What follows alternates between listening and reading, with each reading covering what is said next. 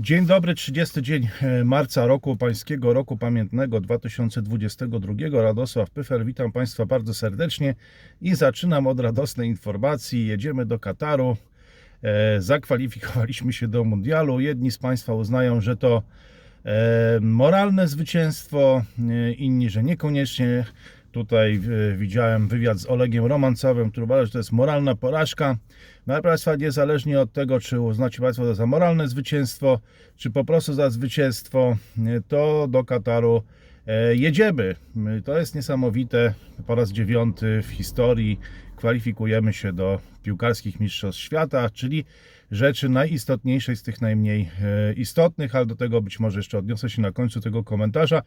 Dzisiejszy komentarz będzie trochę nietypowy, bo będzie mniej opinii, więcej e, informacji. Myślę, że zostaniecie Państwo poinformowani właściwie o wszystkim, co dzieje się w, w bezpośrednim otoczeniu e, Polski, czy też w Polsce i co ma związek ze sprawami międzynarodowymi, a także na Pacyfiku, gdzie niezwykle ciekawa rozgrywka, e, ten koncert mocarstw e, relacje Indie, Chiny. Teraz e, minister Siergiej Ławrow, który już jest w Chinach, rozmawia o Afganistanie, rozmawia oczywiście też i o Ukrainie, więc proszę Państwa, e, wiele ciekawych informacji e, i zaczynamy od, e, proszę Państwa, naszego regionu.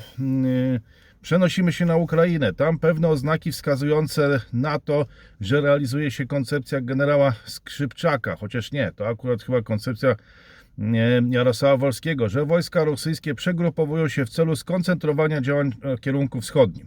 Nie, to jednak koncepcja generała Skrzypczaka, czyli że wycofują się spod Kijowa, że będą starali się zabezpieczyć ten wschodni, e, wschodnią część kraju, tak głosi komunikat Sztabu Generalnego Sił Zbrojnych Ukrainy, który został opublikowany dzisiejszej nocy, czyli z wtorku na środę. I to już, proszę Państwa, 35 dzień inwazji. Tego nikt się nie spodziewał.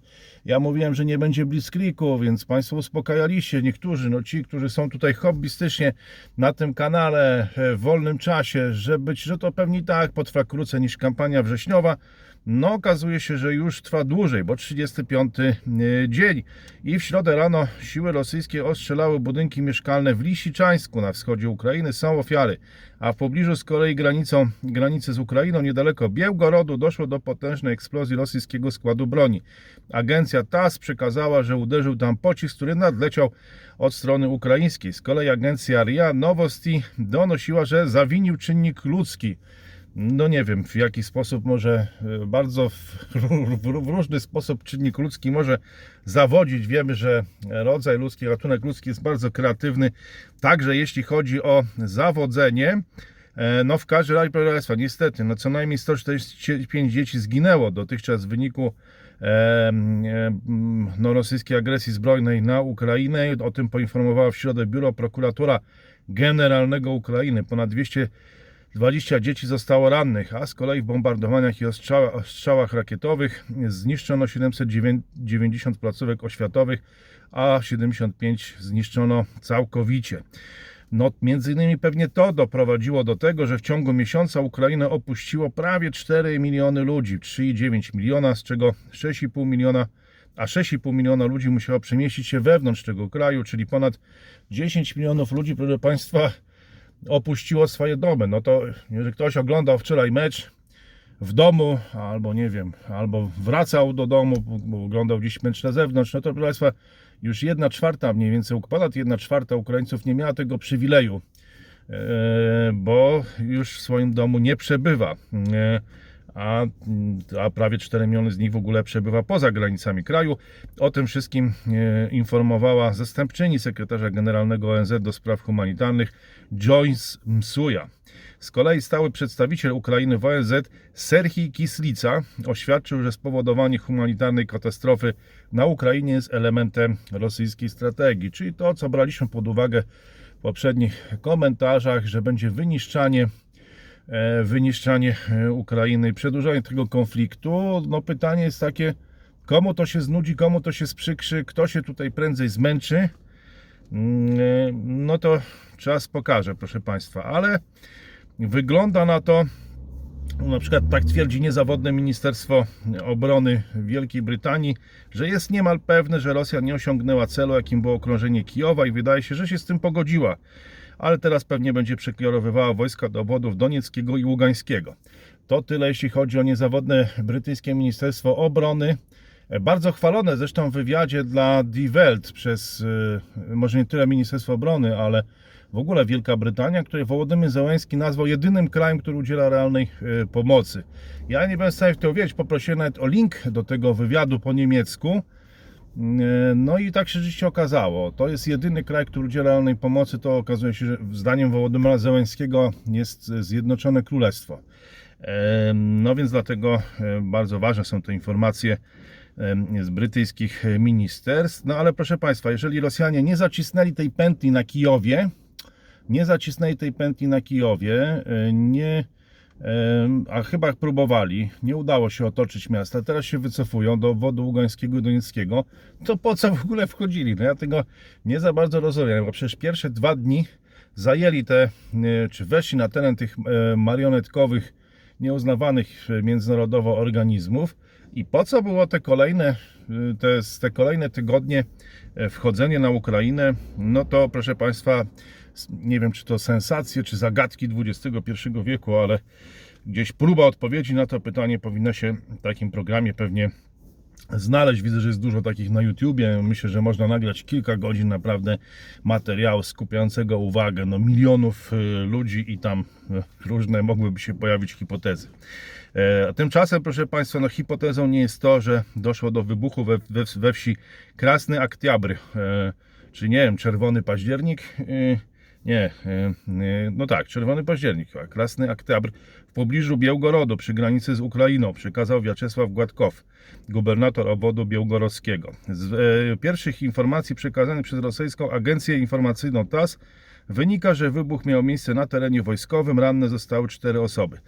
Agencja podaje wstępną informację, że wybuch spowodował pocisk, który naleciał ze strony ukraińskiej. W sieci pojawiły się nagrania z całego zdarzenia. No nadlatują pociski ze strony ukraińskiej. To już kolejna tego typu informacja. Nie widzimy powodu, by ufać słowom niektórych przedstawicieli państwa, które nadal walczy, by nas zniszczyć, powiedział prezydent Ukrainy. Nie można tracić czujności. Sytuacja się stała, nie stała się łatwiejsza. Skala wyzwań nie zmniejszyła się, stwierdził. E, A we wtorek po pokojowych e, e, rozmowach w Stambule przewodniczący rosyjskiej delegacji zapowiedział m.in. drastyczne ograniczenie aktywności wojskowej na kierunkach kijowskim i czernichowskim. No Państwa, to nie wiadomo właściwie jak to oceniać. Czy to jest to przygrupowanie, e, czy, czy rzeczywiście Rosja się wycofuje. No bardzo ciekawa sprawa. W ostatnich dniach armia ukraińska zaliczyła sukcesy na zachodzie od Kijowa. Wyzwolono przede wszystkim Irpień oraz mniejsze miejscowości Motyżyn, Lisne, Kapitaniwka i Dmitrywka.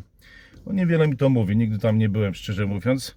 Chociaż byłem w Kijowie, ale, ale w tych miejscowościach e, miejscowościach nie, no ale rozumiem, że to znaczy, że rozluźnia się ten, ten pierścień, no bo skoro na zachód od Kijowa, to znaczy, że próbowali tam otoczyć Rosjanie, ale zostali z tych miejscowości wyparci. Ukraińcy przesunęli front z Rosjanami na linię autostrady M06. Również nigdy nią nie jechałem. To ważna autostrada łącząca stolicę z zachodem kraju. Przechodzi m.in. przez Żytomierz i Lwów. No tak, to, to nie, to chyba jednak jechałem tą autostradą. Jednak wywiad USA ostrzega, że ruchy Rosji i wycofanie wojsk spod Kijowa są pozorowane i nikt nie powinien się na nie nabrać. No to ciekawe, proszę Państwa, bo Amerykanie mieli do tej pory bardzo wysoki procent e, tych sprawdzających się informacji, czyli to by oznaczało, że to by oznaczało, że e, że mm, no e, robimy trochę przestrzeni, żeby potem, rozumiem, w nią wejść z powrotem. Takie, takie manewry pewnego rodzaju, no zobaczymy. A tymczasem, proszę Państwa, chiński minister spraw zagranicznych Wang Yi spotkał się w środę ze swoim rosyjskim odpowiednikiem Siergiejem Ławrowem we wschodniej prowincji Anhui. E, Spotkanie ma dotyczyć Afganistanu. To pierwsza wizyta Ławrowa w Chinach od rozpoczęcia konfliktu na Ukrainie. No, skoro ma dotyczyć Afganistanu, to możemy zakładać, że będzie dotyczyć również Ukrainy. Tak sądzę. No, ale czy się czegoś dowiemy, to nie do końca byłbym tego taki pewien. Natomiast pewnie no, jakieś ruchy będą wykonywane po tym e, po tym spotkaniu. Zobaczymy. Tymczasem, proszę Państwa, okupanci kontynuują e, kontynuują uprowadzanie mieszkańców ukraińskiego Mariupola. Ponad 70 ludzi pod przymusem wywiezio- wywieziono ze szpitala położniczego nr 2, w tym personel medyczny i pacjentów. Czytamy w komunikacie strony ukraińskiej. I bardzo ciekawa informacja, proszę Państwa. Osobiście mnie to bardzo zaskoczyło. Co drugi Polak uważa, że NATO, w tym Polska, powinna zbrojnie zainterweniować w Ukrainie. Wynika z sondażu Kantar Public dla tygodnika Polity, Polityka. Większość badanych popiera sankcje na Rosję, nawet gdyby oznaczało to wzrost cen. Prawie 80% ankietowanych uważa także, że na czas wojny należy odłożyć spory polityczne. No wszystko dobrze, proszę Państwa, tylko tak, po pierwsze, NATO to akurat nie będzie interweniować, dlatego że my tego bardzo chcemy.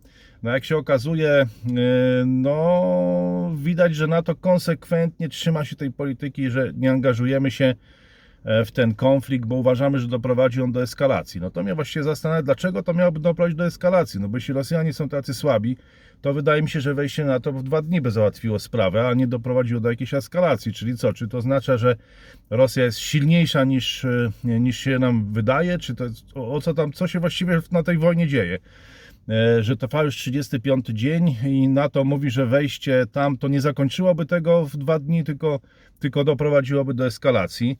No a to nie Polacy będą decydować i nie sondaże opinii publicznej w Polsce, czy NATO tam wejdzie. Pewnie my byśmy chcieli, bo w naszym interesie jest to, żeby to e, zakończyć jak najszybciej, no ale NATO patrzy globalnie. I tutaj, proszę Państwa, słowo klucz Indo-Pacyfik. Za chwilę tam się pojawimy, w tej części świata, y, i to jest przyczyną, dla której może te badania opinii publicznej polskiej nie do końca się pokrywają z globalną e, strategią. Y, e, No, ale bardzo ciekawe jest to, że wiele osób jest skłonnych zaakceptować wzrost cen, e, powiedzmy w ten sposób.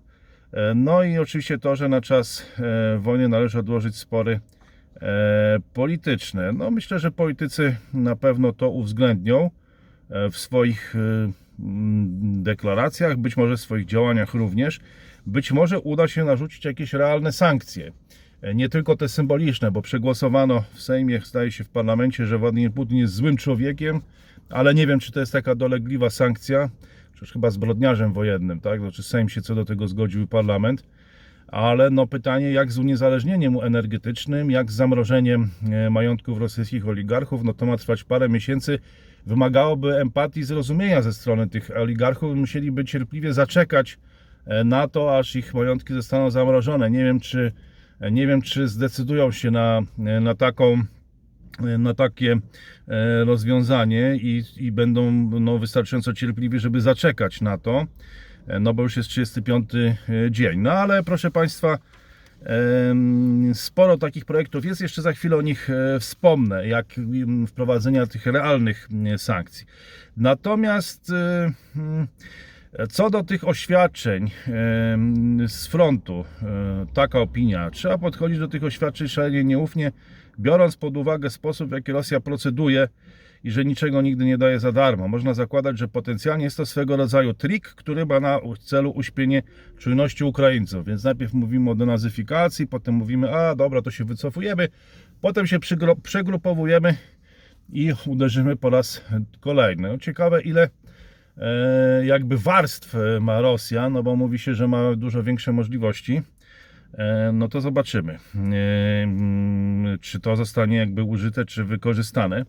No i dalej, o ile na ten moment nie widać, by Rosjanie przygotowywali szturm na Kijów czy Czernichów, o tyle nie można zapominać, że Rosja posiada ogromne możliwości, jeśli chodzi o ataki rakietowe. E, Tak, oświadczenia deeskalacyjne Rosji komentuje dla Onetu Robert Pszczel, który przez lata pełnił funkcję dyrektora Biura Informacji NATO w Moskwie. Czyli, czyli NATO najwyraźniej, czy no akurat pan Robert Pszczel jest byłym nie, dyrektorem nie, Biura Informacji NATO, ale wygląda, że optyka NATO jest taka, że Rosja wciąga, że to jest pułapka, że Rosja udaje słabszą chyba niż jest w rzeczywistości. E, No tak można by wnioskować e, e, po, tym, e, po tej wypowiedzi. I tak sam próbuję znaleźć tutaj jakieś rozwiązanie. Może Państwo możecie to skomentować. E, Ukraina domaga się konkretnych gwarancji bezpieczeństwa podczas negocjacji pokojowych w Turcji, w tym obietnicy pomocy wojskowej podczas przyszłego konfliktu ze strony wiodących armii świata, w tym posiadających broń jądrową w zamian za przyjęcie neutralnego statusu. No to troszkę jakby przypominamy sobie memorandum budapesztańskie z 1994 roku. No też te wiodące armie świata miały nie atakować yy, za zrezygnowanie z yy, broni jądrowej. No stało się, stało się inaczej. Co bardzo niepedagogiczne to, bardzo niewychowawcze. Dlatego, że yy, no ja nie wiem, czy ja mogę to powiedzieć, ale, ale no, no, proszę Państwa, no możecie wyciągnąć wnioski sami, zresztą tu nie trzeba mówić, dlaczego to było niepedagogiczne i co to pokazało społeczności międzynarodowej w kwestii właśnie nu- denuklearyzacji. Traktat o gwarancjach bezpieczeństwa w zasadzie zakłada nie w teorii, ale w praktyce uzyskanie skutecznego instrumentu ochrony naszego terytorium i suwerenności, powiedział po, o rozmowach Michailo Podoli, jak główny doradca prezydenta Ukrainy Wołodymyra Zełenskiego. Państwa gwaranci stają się, że tak powiem, czołowymi armiami świata, w tym z komponentem jądrowym, które przyjmują na siebie konkretne zobowiązania sprawne do interwencji w każdym konflikcie na terytorium Ukrainy do natychmiastowego dostarczenia broni. No właśnie, tego nie było chyba memorandum budapesztańskim, znaczy mieli nie najeżdżać, no najechali, jedna z tych trzech gwarantów najechał, yy, czy tam twierdzi, że nie najechał, tylko tam no, były referenda, yy, poproszono go o to i tak dalej, więc to już yy, zostawmy. No ale teraz ci sygnatariusze mieliby gwarantować, że będą bronić, że nie tylko nie no, ale będą bronić, jeżeli ktoś inny najedzie. No zobaczymy.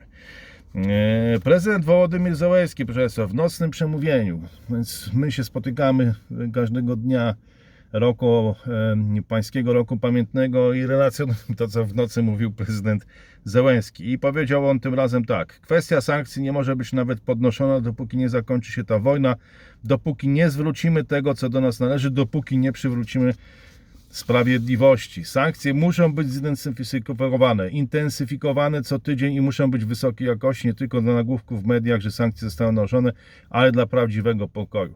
Prawdziwego pokoju, dodał. No, zobaczymy, proszę Państwa, jak to będzie. W Polsce trwa debata na ten temat. Myślę, że będzie bardzo owocna. Yy, i takie te sankcje być może będą właśnie e, dolegliwe, ale to o tym jeszcze wspomnę.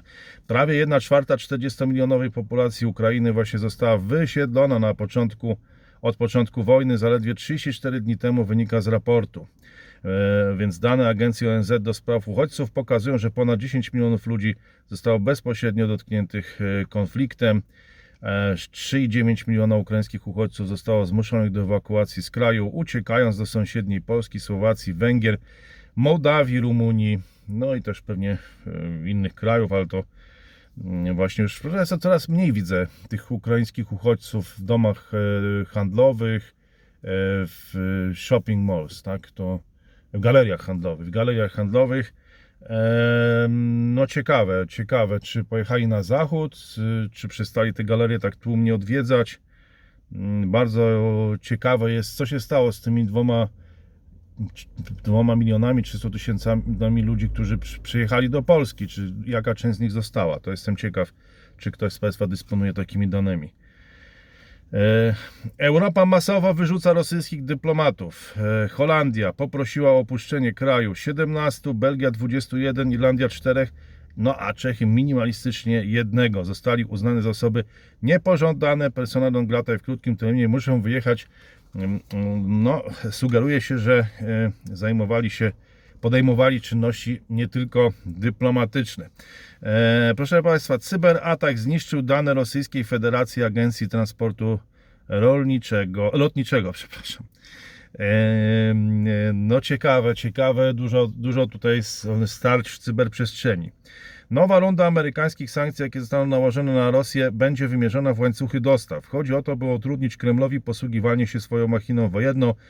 O tym poinformował we wtorek wiceminister finansów USA Wally Adeyemo, którego cytuje portal Axios. E, I po stronie opozycji, i po stronie rządzących jest determinacja, żeby zablokować transport towarów do Rosji przez polsko-białoruską granicę, czy również brać pod uwagę zablokowanie komunikacji z obwodem kaliningradzkim. Powiedział w rozmowie z faktem prezes PSL Władysław Kosiniak-Kamysz, czyli 80% ludzi chce zawieszenia konfliktów. Wszyscy się bardzo starają. No i proszę Państwa, zobaczymy, czy to jest, trwa dyskusja, debata, jak to zrobić. Może uda się narzucić jakieś sankcje, zablokować e, przejazd tych towarów przez granicę z Białorusią. Zobaczymy, czy to się uda. Dyskusja na ten temat trwa E, i jest konsens wszystkich sił e, politycznych, więc jest wola polityczna co do tego i teraz zobaczymy, czy te sankcje się no, uda, uda wprowadzić. Rosyjska marynarka wojenna blokuje w rejonie Morza Czarnego ponad 90 statków zaopatrujących świat w żywność, poinformowała we wtorek zastępczyni sekretarza stanu USA Wendy Sherman. 30% światowego eksportu pszenicy i 75% oleju słonecznikowego, co ciekawe, tego nie wiedziałem, pochodzi z tego regionu. Wiele z Państwa jest tutaj rolnikami, przedsiębiorcami rolnymi, więc pewnie doskonale się w tym orientuje. No, a te 30% światowego eksportu pszenicy i 75% oleju słonecznikowego, te tereny teraz, ten region objęty jest działaniami wojennymi. O tym przypomina Wendy Sherman. No, zobaczymy, jakie tego będą konsekwencje dla światowego rynku żywności.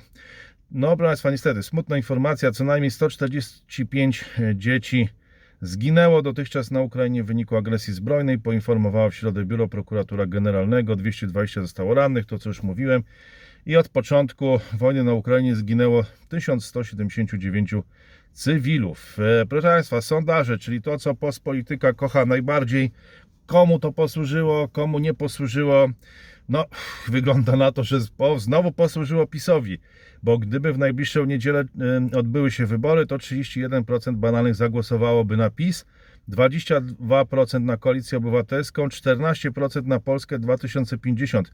Wygląda z sondażu Kantar y, Public dla tygodnika Polityka. Do Sejmu dostałaby się także Konfederacja i Lewica. No, te sondaże właściwie praktycznie się przez cały czas nie zmieniają, więc to jest niebywałe. E, e, No właśnie, no ale zobaczymy. No wydaje się, że chyba jednak e, skutki gospodarcze, polityczne, społeczne, no, że ta wojna wywiera tak ogromny wpływ, proszę Państwa, że to jest jakiś paradoks, że w ogóle nie, nie, nie przekłada się to w żaden sposób na sondaże. To jest niebywałe. E, E, Bardzo ciekawe, bardzo ciekawe to jest zjawisko. Proszę Państwa, w celu uzupełnienia swoich sił na Ukrainie Rosja przerzuciła wojska z okupowanych terenów Gruzji, e, z okupowanych terenów Gruzji, czyli Abchazji i Osetii Południowej. Poinformował e, w środę sztab generalny ukraińskich sił zbrojnych. No i proszę Państwa, przystępujemy do ataku, e, przystępujemy do nakładania sankcji. Rada Ministrów przyjęła projekt ustawy, który pozwoli na zamrożenie rosyjskich aktywów na terenie Polski, przekazał rzecznik rządu Piotr Miller. Zaznaczył, że chodzi o stworzenie listy osób i podmiotów innej niż wykaz Unii Europejskiej. Rząd zdecydował się, a właśnie, to będzie inny wykaz niż Unii Europejskiej. Hmm. Ciekawe, czemu, czemu, nie, czemu nie jest ten wykaz Unii Europejskiej, tylko jakiś, jakiś własny mamy stworzyć, czy co tamten zakładamy, że tamten jest nie- niewłaściwy.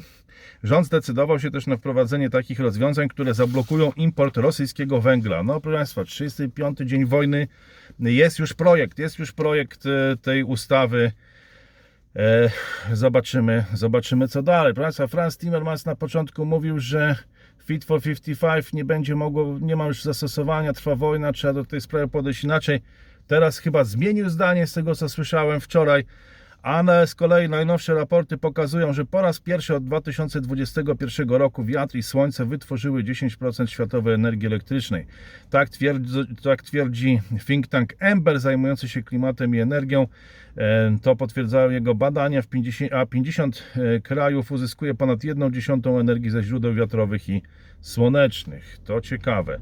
No i przenosimy się, proszę Państwa, powoli nad Pacyfik, gdzie dzieją się też niezwykle ciekawe, interesujące rzeczy. I proszę Państwa, lockdown w Szanghaju. Lockdown w Szanghaju, o tym rozmawiałem z Richardem Talinem. Niedługo ukaże się ta rozmowa. E, Tam mieszkańcy starają się zaopatrzyć w zapasy, a tysiące osób poddaje się kwarantannie w biurach. Po tygodniach e, lokalnych lockdownów 25-milionowe miasto zostało podzielone na dwie części. Na początku tego tygodnia mieszkającym we wschodniej części Szanghaju powiedziano, aby zostali w domu, a zachodnia połowa ma zostać zamknięta w piątek. Miasto zanotowało ponad 20 tysięcy infekcji COVID-19 od 1 marca, rejestrując więcej przypadków w ciągu 4 tygodni niż w poprzednich dwóch latach pandemii. No i to mm, jest ten znak zapytania, jak to będzie z Omikronem, bo ta strategia chińska zero COVID, ona się dobrze sprawdzała przy poprzednich e, wersjach, jakby mutacjach wirusa, ale COVID jest bardzo zaraźliwy. E, No, bardzo jestem ciekaw, jak to, jak co wymyślą chińscy strategzy. To będzie bardzo interesujące. Bardzo interesujące będzie, co wymyślą chińscy strategzy w Afganistanie, bo widać wyraźnie, że Chiny mają tam ambicje odgrywać ważną rolę jako taki stabilizator, ważną rolę w za- w zachowaniu stabilności i rozwoju Afganistanu pod rządami talibu, talibów. Oczywiście chcą przez to wzmocnić też własną pozycję i teraz wymyślono taki format, że służyć temu będą dwa spotkania. Pierwsze z nich z udziałem Chin, y, Rosji i sąsiadów Afganistanu, czyli Pakistan, Iran, Tadżykistan i Turkmenistan, proszę Państwa. E, czyli mamy, mamy taki format sześciostronny i drugie odrębne spotkanie tak zwanej rozszerzonej trójki, które będzie się odbywać równolegle e, i to będzie e, spotkanie z udziałem specjalnych wysłanników Chin, Stanów Zjednoczonych i Rosji. Czyli mamy te dwa formaty i to ma stabilizować ten Afganistan. No i Chiny są tu, wygląda na to, takim głównym dyplomatycznym rozgrywającym. No bardzo ciekawe, czy talibowie no, czy talibom uda się uspokoić sytuację w tym kraju? Co prawda, wszyscy mają dosyć wojny, ale Afganistan to mieszanka wybuchowa. Niesamowicie zróżnicowany kraj. No, pewnie sąsiedzi też są tym zainteresowani. Pakistan, Iran, Tadżykistan, Turkmenistan. Eee, Zobaczymy. Rozmowy trwają, proszę Państwa. Tymczasem Indie podpisały we wtorek porozumienie w sprawie realizacji projektów elektrowni wodnych na wyspach północnej Sri Lanki z tym krajem. Porozumienie jest postrzegane jako strategiczne zwycięstwo w rywalizacji z Chinami o wpływy na Oceanie Indyjskim. No, w tym sensie ono się nie kończy, bo ono będzie trwało, ale to prestiżowy sukces Indii. No bo w grudniu Chiny ogłosiły, że zawieszają własny plan budowy elektrowni na trzech wyspach Sri Lanki z powodu obaw o bezpieczeństwo. No, Indusi się tego nie przestraszyli, więc e, wygląda na to, że na Sri Lance odnieśli mały sukces w tej rywalizacji mocarstw z Chinami na Oceanie Indyjskim.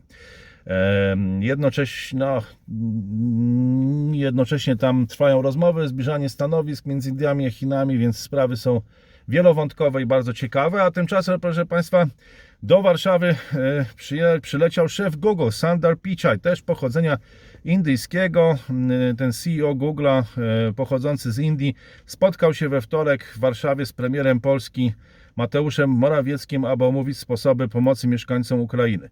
E, Stwierdził e, właśnie pan Sandar Pichaj, że, e, że, że Google pracuje nad tym, żeby dostarczać Ukrainie wiarygodnych informacji i ograniczać przekaz tych mediów i aplikacji, które są związane z, rosyjską, z rosyjskimi mediami państwowymi.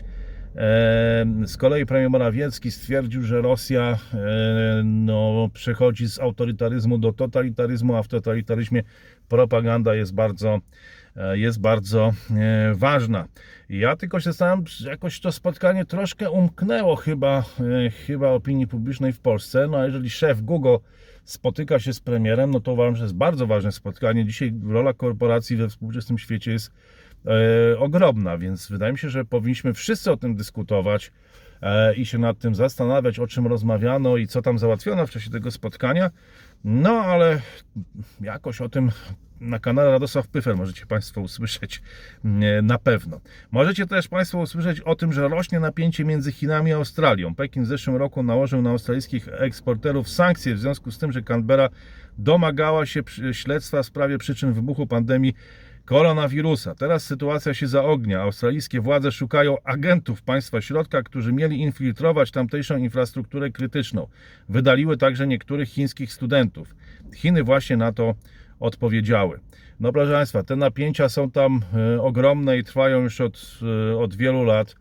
Em, Ja zastanawiam się, jaki będzie finał tego Regional Comprehensive Economic Partnership i, i do czego to, i do czego to doprowadzi. Czy, czy, Australia stanie się częścią tego, tego większego ekonomicznego mechanizmu. Coraz więcej zamożnych Chińczyków zakłada w Singapurze biura rodzinne.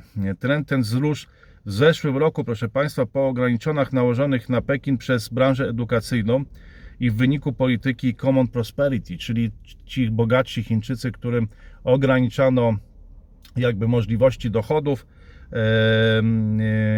czy też bogacenia się dalszego, e, no, emigrują, emigrują do Singapuru. Co najmniej 46 miliardów dolarów miesięcznie, na tyle szacowane są koszty wprowadzonych przez chińskie władze blokad związanych z przypadkami COVID-19. Jeśli, e, jeśli dojdzie do całkowitych lockdownów, to mogą być to kwoty, kwoty nawet dwukrotnie wyższe, o czym informuje e, Bloomberg. No, Chiny to ogromny kraj, więc koszty e, lockdownów e, i koszty e, tych restrykcji mogą być, mogą być niezwykle wysokie. Więc no, to ciekawe, właśnie będzie ciekawe z perspektywy tego, tego Omikrona i tej strategii, którą tutaj która tutaj zostanie, e, zostanie przyjęta. Proszę Państwa, amerykańska agencja kosmiczna NASA otrzymała na rozwój w 2023 roku 26 miliardów dolarów. Duża część tych środków zostanie przeznaczona na projekt lądowania na Księżycu, które jest planowane na 2025 rok. Z kolei na 2040 rok NASA przewiduje załogowy lot e, na Marsa. No, rywalizacja, rywalizacja trwa. E, Chińczycy również e, przyspieszają swój projekt kosmiczny. Mówi się o tym, że e, będą pracować, czy właściwie to już jest chyba potwierdzone, oficjalnie ogłoszone, że będą pracować nad bezzałogową misją na, e, na Wenus, więc w tej przestrzeni kosmicznej jeszcze wydarzy się, e, wydarzy się wiele ciekawego. I proszę Państwa, wracamy do Polski. Już na sam koniec przedstawiamy najbardziej radykalny w Europie plan odejścia rosyjski, od rosyjskiej ropy, e, gazu i węgla. On jest potrzebny po to, by wreszcie także w Europie przyszło otrzeźwienie, powiedział premier Mateusz Morawiecki podczas prasowego spotkania na terenie należącej do Orlenu bazy magazynowej w Mościskach pod Warszawą. Z wypowiedzi premiera wynika, że Polska jest w stanie odejść od rosyjskiego węgla jeszcze w kwietniu, najpóźniej w maju tego roku. Natomiast do końca roku będzie także możliwość odejścia od gazy, e, od ropy i gazu, e, od ropy i gazu e, z Rosji. No zobaczymy, proszę Państwa, zobaczymy e, jak to się wszystko będzie, e, będzie toczyć.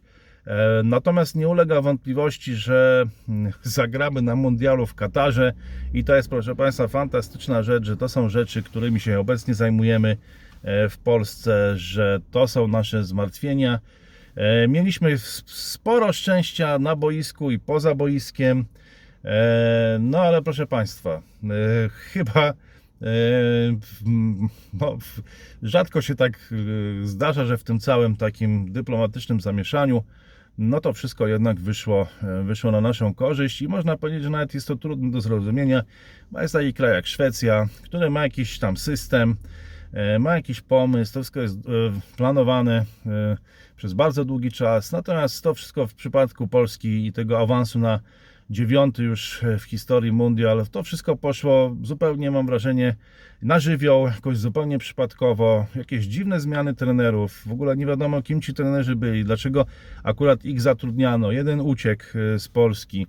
E, No potem e, ta cała dyplomatyczna sprawa, wykluczanie jednej drużyny, ułatwienie tej ścieżki całej awansu, trener, który właściwie mógł z drużyną zagrać tylko jeden mecz i to wszystko w zderzeniu z tą machiną szwedzką i na boisku i tym całym systemem, tym planowaniem szwedzkiego e, futbolu, no okazało się, że to pospolite ruszenie przy jakimś dużym szczęściu, no po prostu daliśmy radę, no jest dziewiąty awans w historii na, na mundial, więc e, Boże Igrzysko, proszę Państwa, Boże Igrzysko, jak mówił Norman Davis, e, e, no niektórzy mówią w takich krajach, że tam nie pojmiesz go rozumem, E, można tylko wierzyć w e, tę stronę, ale no w Polsce też, proszę Państwa, no jest to Boże Igrzysko, gdzie jakieś tam systemy właśnie takie skandynawskie czy szwedzkie no nie do końca się sprawdzały, więc tutaj zmiany tych selekcjonerów, e, wybiera wyciąganie z kapelusza niektórych, potem do najważniejszego mecza czterolecia przystępuje trener e, który ma do dyspozycji właściwie tylko jeden sparring, no po czym wygrywa i proszę Państwa jedziemy na najważniejszą chyba taką masową sportową imprezę czterolecia, E, jedzie tam też Polska. Takie są fakty i z tym proszę Państwa już dyskutować nie będę. E, Życzę jak zawsze dużo rozsądku, dużo takiej chłodnej analizy e, i dużo zdrowia. E, Polecam polecanie komentarza tym, którzy Państwo uważają, że powinni go obejrzeć, że znajdą coś interesującego. Będę ciekaw Waszych opinii na temat tego formatu i tego takiego bardzo ogólnego przeglądu wiadomości z bliskiej zagranicy i z obszaru Pacyfiku. I jak zawsze będę bardzo mm, ciekaw Państwa sugestii i komentarzy. E, Polecam też e, wczorajszy live e, dla Nowej Konfederacji. Też dziękuję wielu z Państwa za przybycie. Dziękuję za pytania, które zadawaliście w czasie tego, tego spotkania live właśnie z Panią, które prowadziła Pani Marta Witczak z Nowej Konfederacji. No i to tyle, jeśli chodzi o dzisiaj. Do zobaczenia przy o- kolejnych okazjach, do zobaczenia przy okazji kolejnych komentarzy.